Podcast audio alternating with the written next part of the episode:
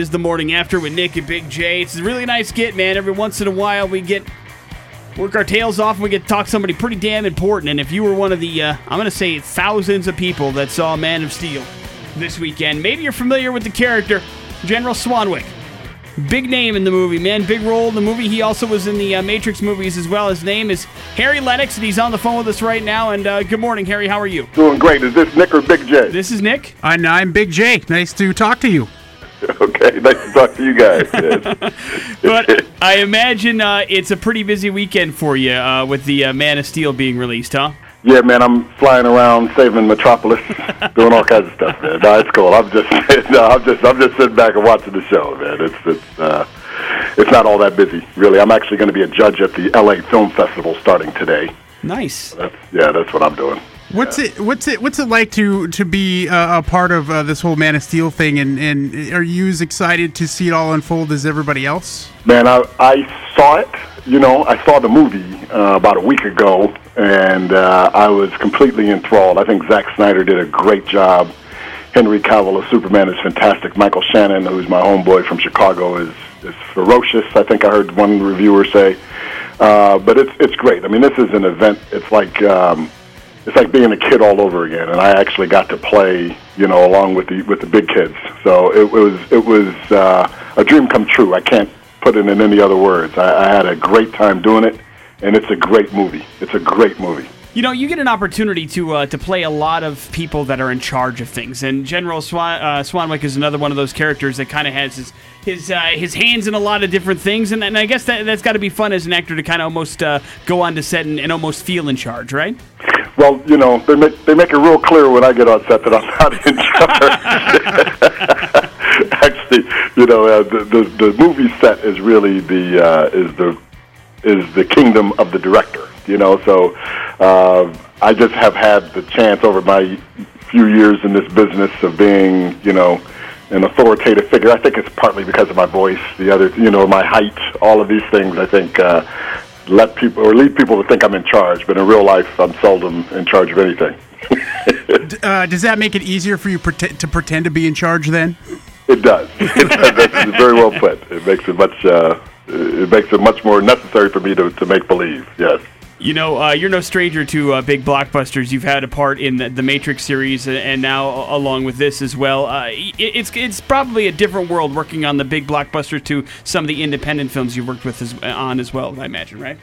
It is very much. Uh, I think you know when you're on a big budget movie, the catering is generally better. You're going to be staying at a nicer hotel. You're going to be, uh, you know, people looking after everything that you do making sure that you get there on time, making sure that everything you need is there. Uh, it's just uh, it's it's like having a real big support team. I guess in a lot of ways, it's like uh, being at a very nice hospital like the Mayo Clinic, or being out in the field, you know, like being a, a an army medic. So, you know, one you're doing the same thing. That is, hopefully, you're saving lives, or in this case, hopefully, you know, hopefully, we're entertaining people. But uh, the conditions under which you are working are are radically different. But nonetheless, you know, because it's because what we're doing is really trying to entertain people and and show an artistic uh, lensing on reality. What happens is that uh, you wind up loving it under any condition, and sometimes the tougher it is, uh, the more you actually are reminded of why you're why you love it. Uh, but I tell you, when you're working with all the bells and whistles, like on the Matrix or uh, or on Superman or Man of Steel, I should say, uh, you really appreciate um, the perks that come along with it. You know, and, and whether it's a big blockbuster movie or the independent film, I mean, when it comes down to it, it's acting. So, you know, what, what sort of things do you usually do when you're going into a role to prepare for it? It depends on the role. You know, I would say when it's a biographical figure, you know, uh, then you have to study that person. You want to, you don't really want to do an impersonation, but you want to have some idea of how that person breathed, how that person moved, how that person expressed him or herself, and you want to be able to uh, to draw allusions to the actual figure. So you have to do a fair amount of research. If I were going to be playing LeBron James or something in a movie, not likely to happen. You know, I would have to brush up all my basketball skills and that sort of thing. But for most most of the time, it's just really an exercise in imagination and uh, in bringing uh, your, your what you know of this person based on what the script says uh, to to the role. So really, for example, if I were going to play Hamlet, you know, how much research could I really do? Do you know what I mean? Right, right. Uh, yeah. So it, it really it's uh, it depends on the job. And Harry, acting something you always wanted to get into, a passion you had early on, or was it something that kind of came as as like you know you went to college or something like that? It's a little bit of both. I I started off as an actor. Um, in little spring musicals and things at my grammar school when I was about you know in fifth grade. So I must have been all of ten years old and and doing little you know vignettes and things like that. And I took a first lead role when I was in eighth grade as playing Thomas Edison. Go go figure, you know. But uh, and then in high school I pursued it some more. But my original intention was to become a priest, and so I studied in seminary for some years and uh, and then I was going to become an English professor or a music professor, but you know I kept getting called back to the theater, kept getting called back to performance, and so over the years, I guess I came to the conclusion, although I've I've not made a final decision, but I've come to the conclusion that maybe uh, maybe this is what I should be doing.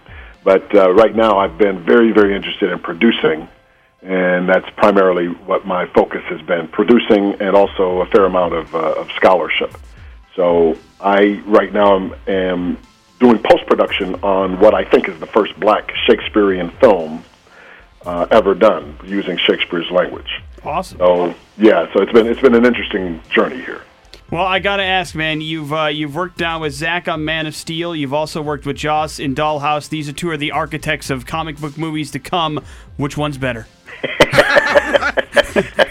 Who do you like? Well, I didn't do I didn't do the Avengers movie. We did Dollhouse together. But Joss is, uh, you know, Joss is is uh, extraordinarily inventive and witty, and I think that his uh, his sort of sense of camp dialogue is in a league of its own. He somehow manages to provide to combine great humor and uh, and high-minded ideas in a way that uh, that very few people can do. Where Zack excels, I think, is in creating a world where uh, where things are not quite what we might expect for them. So he's his visual sense of style, his sense of creating mood, uh, his knowledge of the camera lenses, and uh, and what his vision is in accomplishing that are extraordinary. I don't know anybody uh, who's better at it in terms of creating a world um, that is vi- that is believable. I mean, even if you look at the Dawn of the Dead, you know that was a world he created. He somehow managed to combine all of these sort of uh, everyday